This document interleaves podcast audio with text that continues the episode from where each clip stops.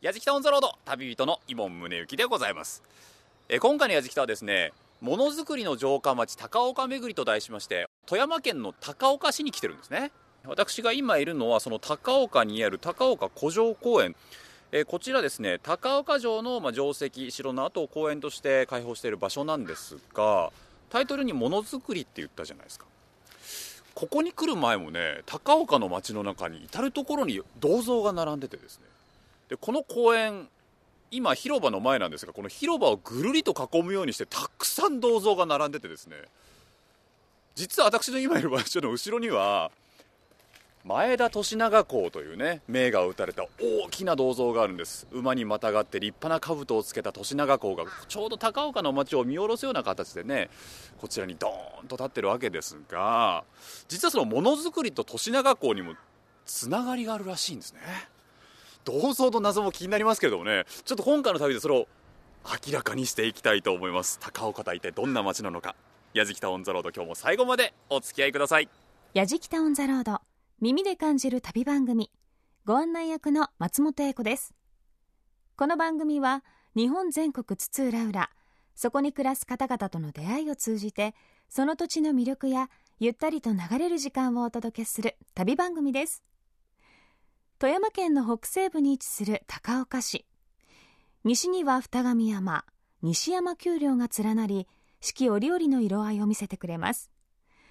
北は富山湾に面し天原市海岸からは海越しに3000メートル級の立山連峰の大パノラマを見ることができます。現在の市街地は1609年慶長14年加賀藩二大藩主前田利長の築城に伴い開かれ高岡の地名は鳳凰なけりかの高き丘にという司教の一節から名付けられたそうです。富山城の城下町でものづくりの町として栄えた富山県高岡市。町の至る所に銅像が置かれている高岡とは一体どんな町なのか。ということで今回の「やじきた」はものづくりの城下町高岡巡りと題し歴史深い町をご案内。旅人は井門宗之さんです。旅の様子は番組ホームページの動画や旅日記でも楽しむことができます。ぜひホームページをチェックしながら聞いてみてください。それでは「やじきたオン・ザ・ロード」スタートです。やじきた on the road さて今高岡えー古城公園の中にある高岡市立博物館の中に入ってまいりました。えーこちらでお話を伺うのは高岡市立博物館の主査学芸員の新潟家良介さんです。よろしくお願いいたします、よろしくお願いします。博物館入ってくるといきなり我々を迎えてくれるこちらのはい。肖像画というんですかね、はい。前田利長公。はい。利家と松の長男でございますね。長男なんですね。前田家の二代目ですね。加賀百万石の二代目でございますね。二代目がなぜ高岡市を開いたんですか、加賀藩の拠点は金沢城ですよね,、ええでね。でもあの加賀藩の領地は富山県も持ってたんですねあなるほど、ね富山県と石川県全体で見たときに金沢っていうのはちょっと西に偏ってますので、はいはいはい。東の方の拠点といいますか、あの拠点が欲しかったわけなんですね、で当時はあの非常に太い川が、えー流れておりましたのでその川の中にポコッと浮島のように浮いている高岡台地という台地なんですね、この辺りは。ええ。で非常に昔から高いところに人は住みますから、洪水とかあっても安心だということでここにおそらくおお城と城下町を、えー作ろうかなと。それで、えー、とこちらに入場を果たしたのが？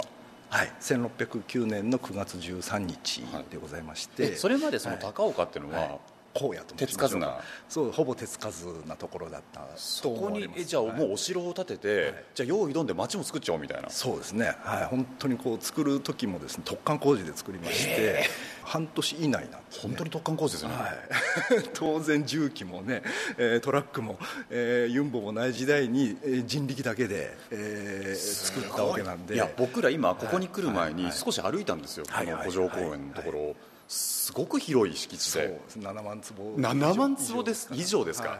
これだけの広大な敷地しかもお堀がね、はい。今でも水張ってありますけれども、はい。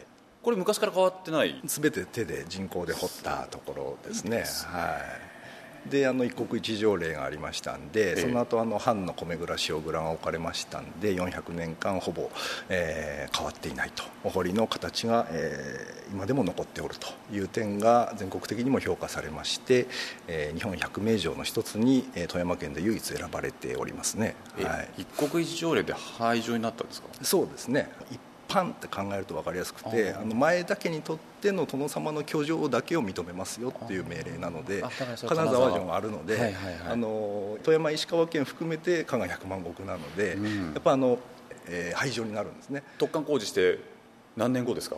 えー、ほぼ5年後ですね、はい、ちょっとそれはあの、まあ、年長はその前年に死んでたんで、えー、えー、その辺りから武士がいなくなってちょっと寂れつつはあったんですけどそれはなんで止まったんですか？そうその後にあの1620年にですねあのその後を受けた三代利常さんという人がいましてこれは全国区でも名君とされている、はいはいはい。ね、すごい政治家なんですね、はいはい、あのもしかしたら鼻毛の殿様でバカ殿様のモデルとも言われておりますけど。この番組で以前取り上げましたもんね。あそうですか、はい、非常に評価が高い殿様なんですけどその方が、えー、本来自分は跡継ぎになれないような側室の子供で四男坊なんですけども、えー、自分をこう藩主にしてくれたということで年長に対して非常にこう恩義を感じておりまして、うん、この高岡の町をこう滅びさせてはいけないという思いで、えー、お城を守って、えー、町を守ったわけですね、はい、素晴らしいですね。じゃあもう本当に高岡の、はい今の高岡市民からしても利長利常はそうですね、特別な存在。そうですね。もう利長さんなんか実際にあの関野神社というところで神様にもなっていますけどももう本当にこう信信仰とも言いますか慕われておりますね。やじきたオン・ザ・ロード耳で感じる旅番組ものづくりの城下町高岡めぐり松本英子がお送りしています。富山城の城下町でものづくりの町として栄えた富山県高岡市。町の至る所に銅像が置かれている高岡とは一体どんな町なのか。まずは歴史を知ろうということで高岡市立博物館へとやってきた伊門さんと矢敷太一行。もともとは加賀藩の一部だった高岡市。しかも半年で高岡城を作ったというのだから驚きですよね。半年ですよ。しかも7万坪ですよ。すごいですよね。400年間ほぼ変わらない地形で、お堀の形も当時のまま。歴史的資料としても貴重な高岡城、非常に興味があります。ではなぜものづくりの町として高岡は栄えたのか、こちらの謎も解き明かしていきましょう。やじきた On the road 高岡の町の歴史がそこで始まったならばですよ、はい、今こちらのものづくりの町なんていうふうに言われてますけれども、はい、その歴史も実はその辺りから始まっている。そうですね、はい、江戸の初め会長当初からと言われておりますね。それはどうして何が原因？ほぼゼロから作りましたから、はい、生活物資が必要なんですね、まあ、その前に建物を作らなくちゃいけないんですね、この年長が住んだお城の御殿をはじめとして、えー、でその時にあの釘をはじめとしていろんなこう門の金具ですとかありとあらゆるこう金具が必要なんですよね。確かに、はい、でそれをこう現地でやっぱ作らせた方がいいということで高岡の南の砥出という村から、えー、芋の職人芋地たちを呼んできたんですね、はいはいはい、今の金谷町というところでございますね。はいでそこから初めはあの鍋釜とかスキックワとかそういう生活物資を作ってた鉄の鋳物を作ってたんですけど、ええ、江戸の中期以降あの仏具ですね。あの大きい灯籠とか盆栽なんか今でも多分全国シェアナンバーワンなんですけども、えー、そうなんですか、はい、でそういう、えー、仏具を作ったりあと塩釜とか、えー、ニシン釜とか、え江差の方だったらニシン御殿っていうの有名ですよね。ね。はいはいはい、でその、えー、ニシン窯作ってるのは高岡なんでえー、で金谷町なんか見ていただくと非常に立派なお屋敷が並んでいますけどあれはニシン窯御殿と 言えるほどの立派な、えー、シェアがあったそうでございますね。北海道のニシン御殿はこっちでお金落としてたと、はい、いいですね。非常にドル箱だったらしいですけど。まあ、でそれが江戸の後期といいますか終わり頃からですねあの美術工芸的な要素も含む含んでくるんですね高岡の方は。特にあの廃藩置県以降はですねあの加賀藩とか富山藩の、えー、武士のために仕事をしていた彫金職人さんたちを高岡にやってくるわけですね。仕事があったわけですね何らかの。ねで特にこう鋳物の仕事もあって高岡、えー、商人、えー、特に同期問屋さんというのが非常に力を持ってましてこうプロデューサーなんですけどもね。その方々がこうえデザインをしてで万博に出すわけなんですね、非常に高い賞とかたくさん入賞しまして、えー、大活躍するわけなんですね、はい、そのレベルが残っているからこそ、はい、今でも高岡はやはり、まあ、鋳物の町ものづくりの町って言われるわけですね。はい高岡は非常に珍しくてそうやってもともとが商人町人の町でその上に職人さんたちがいる商工都市って言われるんですけど、はい、商売だけじゃなくて、えー、それを作る人がいてで問屋さんとかがその全国的なシェアを持ってますんであの営業戦略と申しましょうかね、えー、マネジメントといいますか、えー、そういうことをきっちりできたわけなんですよね。なるほどであの戦後あのアルミが非常に盛んになって今実は同期よりアルミの町なんですけどもあ。の営業販売額が桁一つぐらい多いんですけどそれはやっぱ基本はあの鋳造技術が一緒ですからすぐあの活用転用できたんですね、業種替えがしやすかったんですね。なるほどな。高岡の歴史というのはでも元を正せば年長港、はいそして利常公の尽力によるものというね、はい、そうですね。あの非常にあの今でも慕われておりましてあの博物館のマスコットキャラクターもこう年長くでまして。年長く、えー、ルキャラっぽく デザインさせていただきました、はい、ここでもものづくり一つ出来上がるんですけどね。なるほど。いや新潟さん貴重なお話ありがとうございました。どうもありがとうございました。やじきたオンザロード耳で感じる旅番組。ものづくりの城下町高岡巡り。松本英子がお送りしていますさあ何もなかった高岡に高岡城を築いた加賀藩二代藩主前田利長公。家を建てるために必要な釘や門の金具などを作る鋳物職人を集めて大勢住まわせたことから鋳物の町として発展した高岡。町が栄えるためには何が必要なのか町づくりのモデルケースを実践した結果がものづくりの町として栄えることになりました。今度は街に出て鋳物の町高岡を象徴する場所へと向かいます。やじきた On the road いや太陽を背にしてですねものすごく神々しい姿で鎮座されております。高岡大仏の前に私はいるんですけれども今日こちらのですねご住職北門良水さんにお話を伺っていきます。よろしくお願いいたします、こんな街の中にこんな素敵な大仏があるっていうのは本当に珍しいんじゃないかと思うんですそうですね。皆様ここにたどり着くのは大変なんですよね。え？街の中で。そうですよね。こちらも一方交通ですし、はい、隠れスポット隠れスポット。でももうだからこそ高岡の方々にとってはものすごく身近な大仏様ですよね。そうです。皆さんこれ、うん、庶民の方たちで錠剤でできた大仏様でございますので皆様ここの町の誇りでございますね。いつ頃作られたんですか？昭和出来上がったのが7年でございますね。昭和7年に出来上がった、ええこれ出来上がるまでやっぱ25年ぐらいかかっておりますので、やっぱ戦前ねいろいろ資金不足とか、はい、この地で作っております。あのお顔がお顔立ちがとても優しいというか若々しいお顔してるんで。ね。これを作られた中野宗山さんという方はやはりこの地元、はい、やっぱり30代の時の作でございますので、玄慶師さんが。その思いがやはり入ってると思いますね。30代で作られた。そうです。すごいですね、えー、まあこの大仏さんのま眼差しで皆様守られているって言いますかね。こちらの方たちは必ずここ通りになる時も頭を下げていかれる、ね、手を合わせていかれます、あの高岡というとやっぱりものづくりだったりとか鋳物技術が本当に優れている町というふうにね、はい、あのお伺いしてますけれども、やっぱりこの大仏様もその技術の粋を集めて。そうです。高岡の職人さんの皆さんこちらの地元の方がお作りになってますのでね今でもこれあの職人さん代々つながってる方たちが修理の時とか、ええ、そういう時も皆様来ていただいてしてますので。本当だからあの地元の方々は、ここにお参りに来るとその自分たちのご先祖様に会いに来るような気持ちでちょっとあの中も入ることできるみたいですので、ちょっと我々もねお参りをさせていただきつつ、はい、ってくださいませ。中にも仏画などございます。それも珍しいかと思いますね。やじきた on the road 下大仏様の下回廊になってますけど、はい、これ何の形しているんですか？結局これ仏画ですね。これが神木に書いてございます。あ。あの木の幹これが木に書いてありますね。これはねおりんって言いましてね。今高岡はあの同期の町いろいろなことをね今あの作られてるんですよ。これも仏具と同じなんですけれども。あおりんだ。ええ。干支で。干支で表す皆さんのご自分の干支でこれでお参りなさる。あなるほど。これはこの音。いい音ですね。こういう大きなこのおりん奏者って方いらっしゃるんですよこちら。へえ。この上ではおりんあの奏者してくださるおりん奏者ええいらっしゃるんですちょっと僕の干支で鳴らしていいでどうすかぞえっとでこれ下の子の同じのでいいよ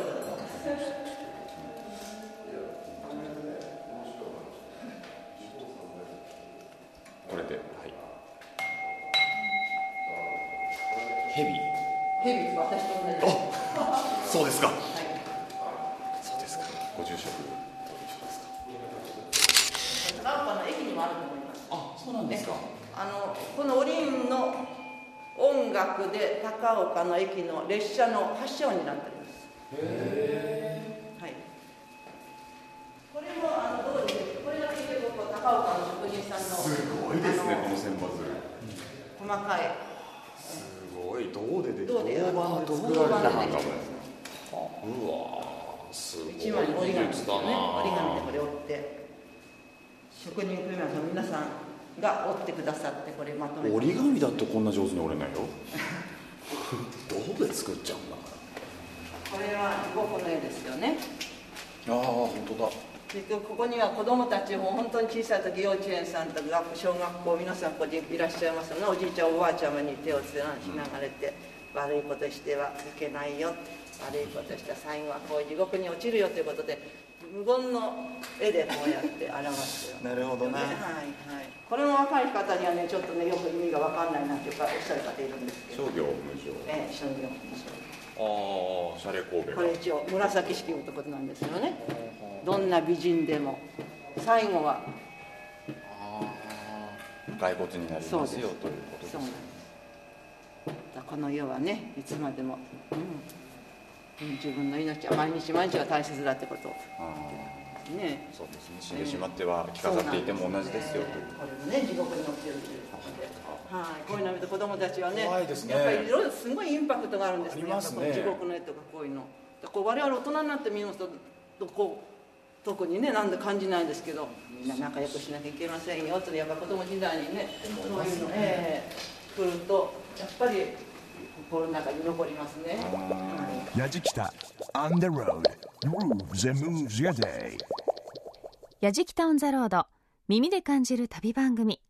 ものづくりの城下町。高岡めぐり。松本英子がお送りしています。城下町でものづくりの町として栄えた富山県高岡市。町の至る所に銅像が置かれている高岡とは一体どんな町なのか高岡の歴史を高岡市立博物館で勉強した後鋳物の町高岡を象徴する高岡大仏に会いに行った矢敷太一行地元の銅器製造技術の粋を集めて作られた高岡大仏には朝からお参りに来る方もいたそうです。高岡の人たちに本当に愛されているんですね。そして干支によってそれぞれ音が違うというおりんの音色。美しくて柔らかい優しい音色でしたね。さあ高岡には国宝があるということでしかも富山県で唯一。それは前田利長公の菩提寺随龍寺だそうです。その随龍寺をボランティアガイドの塩谷美和子さんに案内していただきました。やじきた On the こちらなぜまた国宝にあの近世、まあ、江戸時代の禅宗のお寺の建て方が大変よく整って残ってる。当時のままに残ってる。オリジナルではい綺麗な形で残ってるのはそうです。ここしかないぐらいの。はい。というふうに評価されてますね、はい、これ様式でいうとななんていう？建仁寺流という流派のあの白尾と言われておりますね。早速中入っていきますけれどもね、総門入ると、はいもうすごくこう開けた空間にそうなんです。参道をね、はい。ドーンと一本道が続いてますけどもその左右の玉砂利のところにもう何もないという感じのあの。大空間の中にこのお寺だけがあるみたいなそうですそうですそう錯覚してしまいますよね。そうですね、はい。総門入って今度こちら目の前にある大きな建物、これは三門なんですね。三門なんだ。はい。で実はあの伽藍は江戸初期に建てられたものなんですが、こえ。えの三門はあの幕末1820年に建てられたものなんですが国宝なんです。そんなに歴史はね浅いけれどもそうなんです。この三門はですね。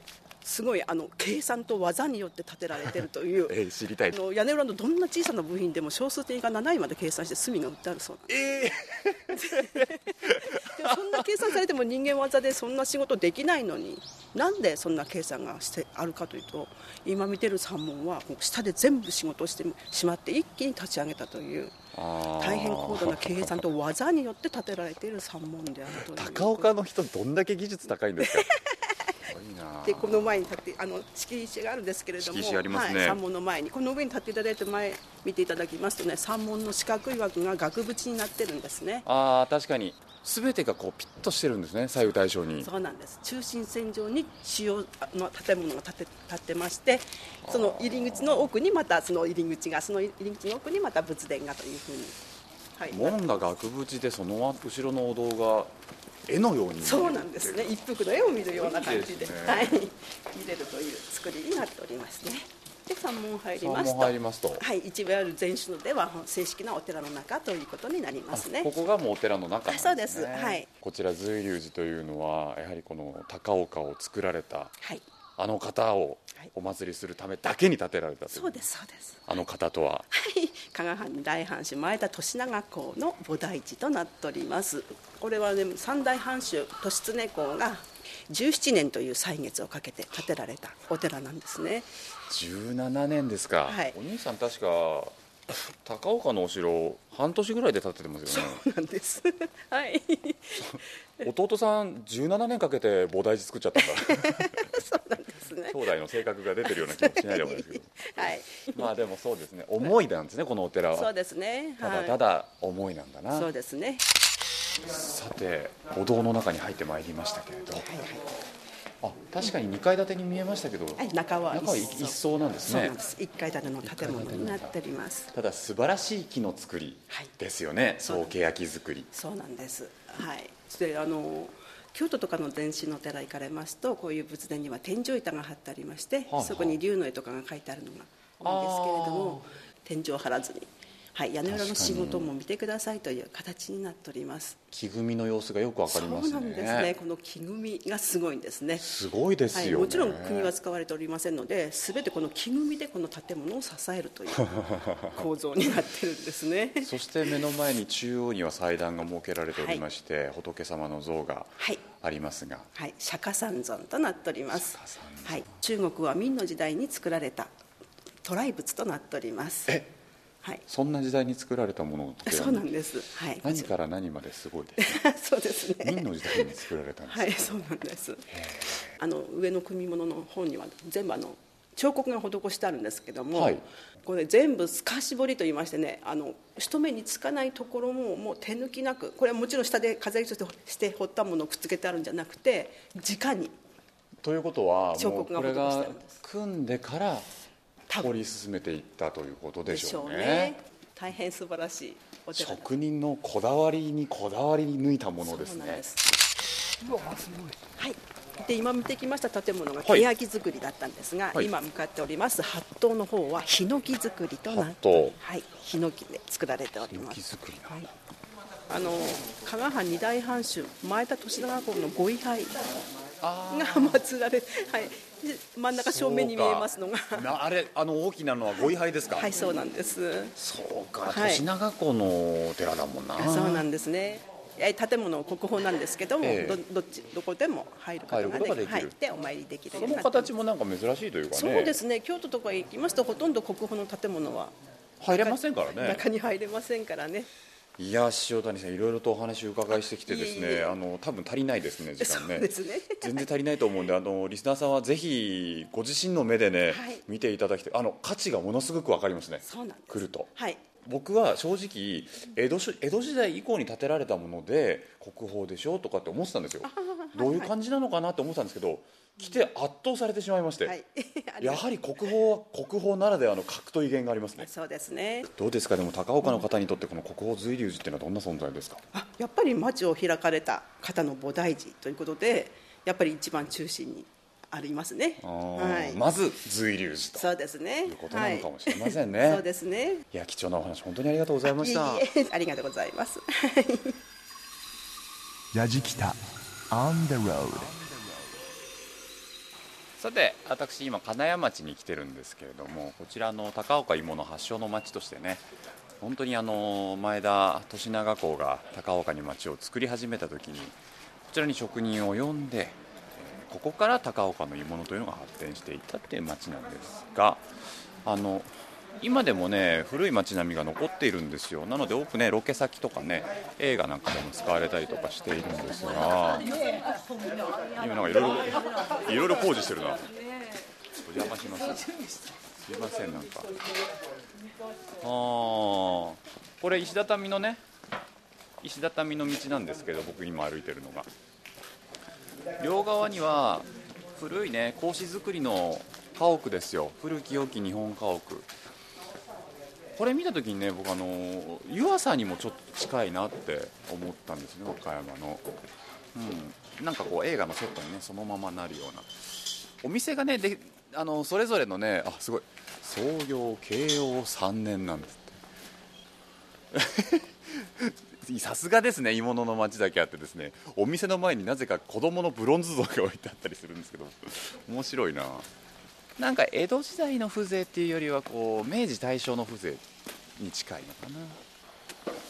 でもこの石畳の道と格子戸の家が非常にマッチしててねおしゃれなんですよ。でもちろんなんですけれども住居なので今でも人はねそれぞれのお家に住まわれてる。でお店をやられてるところもあったりしてね。街灯がまたちょっとモダンでねかっこいいんですよね。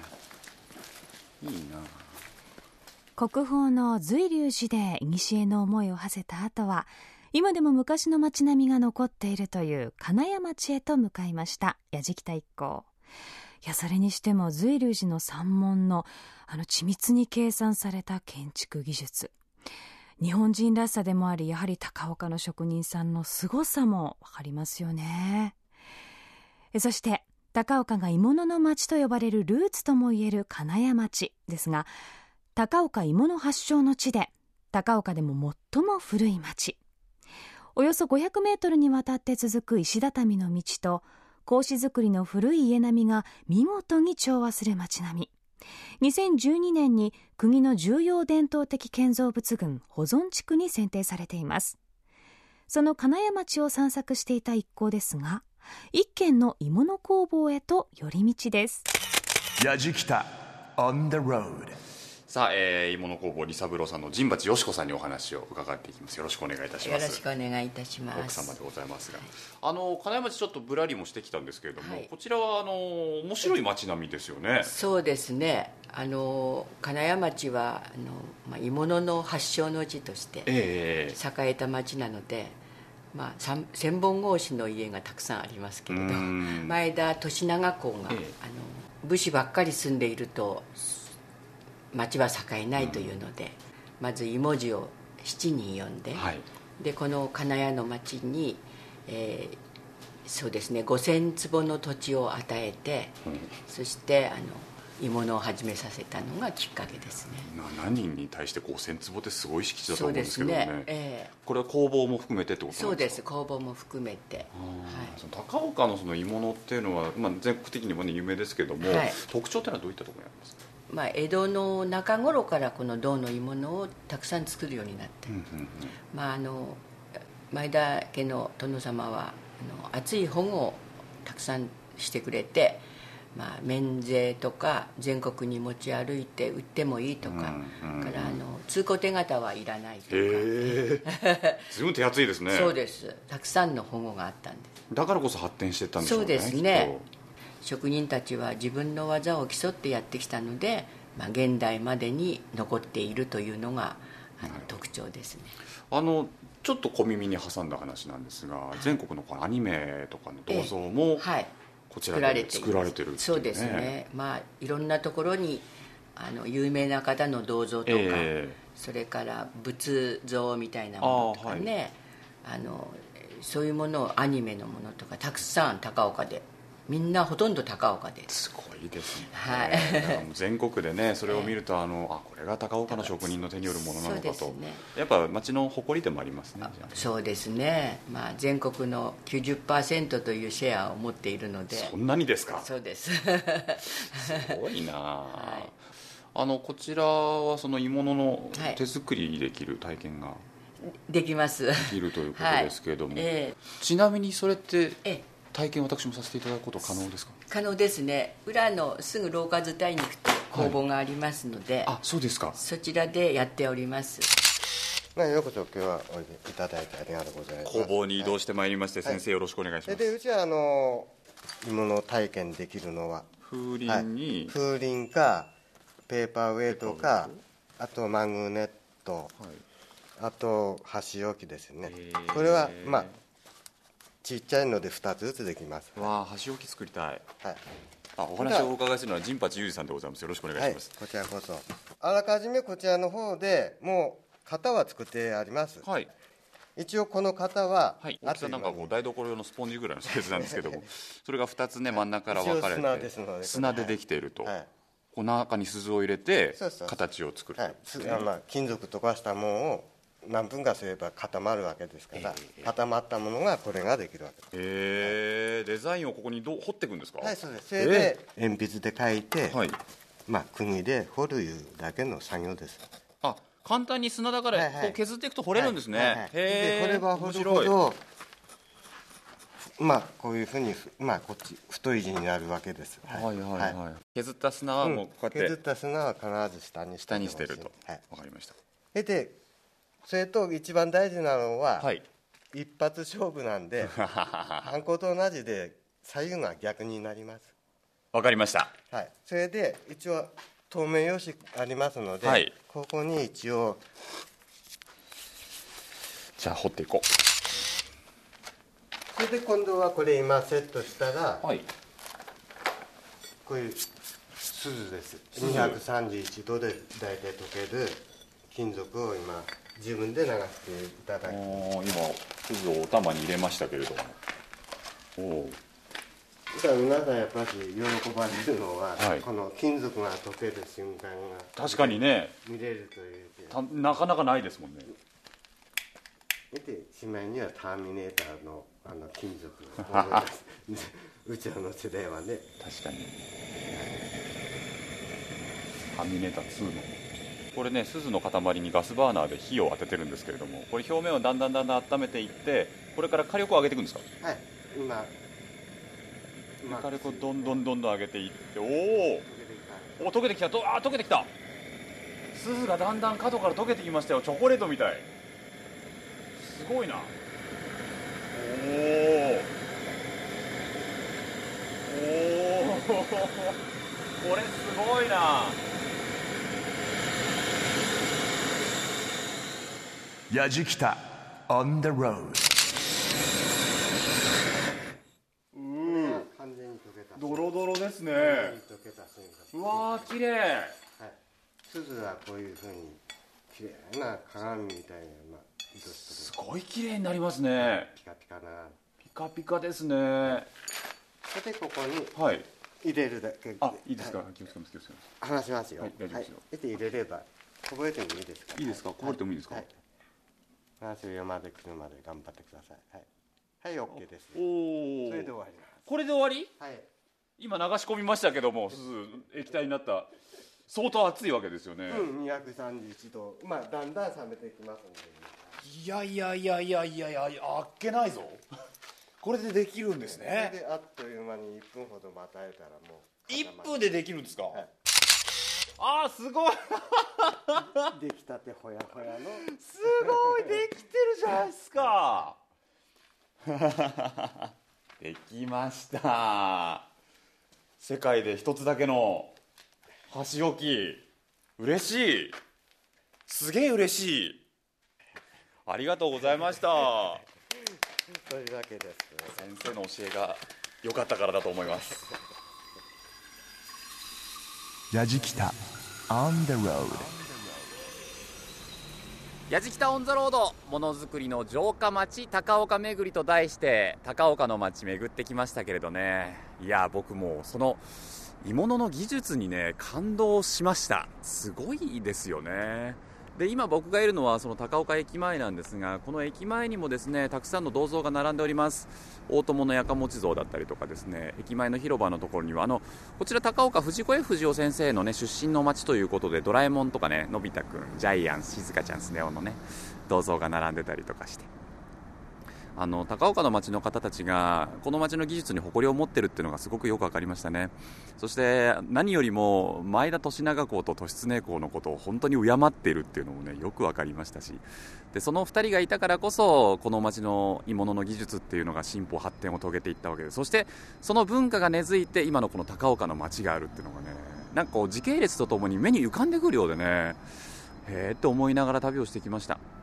で今はですねこの町で作られたものたくさん街の中で見ることもできますし僕みたいにねぜひあの鋳物作り体験なんかもしていただきたいなと思います。本当なんか楽しいものづくりの旅でした。ぜひ皆さんも高岡巡ってみてください。